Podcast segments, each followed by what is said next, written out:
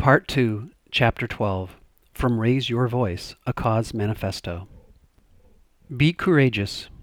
We will dream big dreams and have the courage to change and adapt in order to make our vision a reality. Are you a leader? Leaders need to be courageous. Most likely, you're operating within your comfort zone, fulfilling a specific role within your organization and within your community. Perhaps you're hesitant to try or even suggest a new way of connecting with your audience, reluctant to challenge your board to increase funding for design and communications, or afraid to admit that you just don't know where to begin. You do want to change the world, don't you? Make a difference? Have an impact? Then you need to share that with the world, boldly, courageously, confidently. Those who have small dreams only look to the path ahead and think about what tomorrow brings.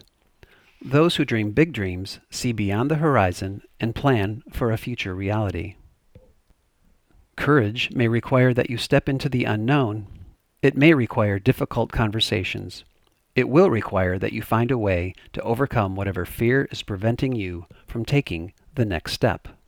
Are you confident that your work has a significant impact on the initiatives and programs on which you've collaborated?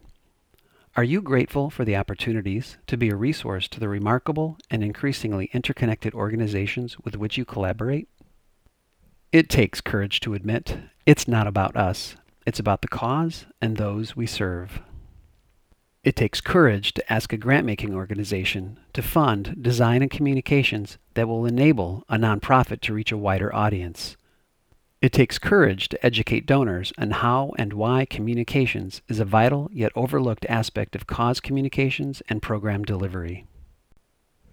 It takes courage for a board of directors to rise to the challenge of funding design and communications. It takes courage for the board to rise to the challenge of funding the organization in a sustainable manner. It's not a matter of how to communicate courage, but a matter of communicating with courage.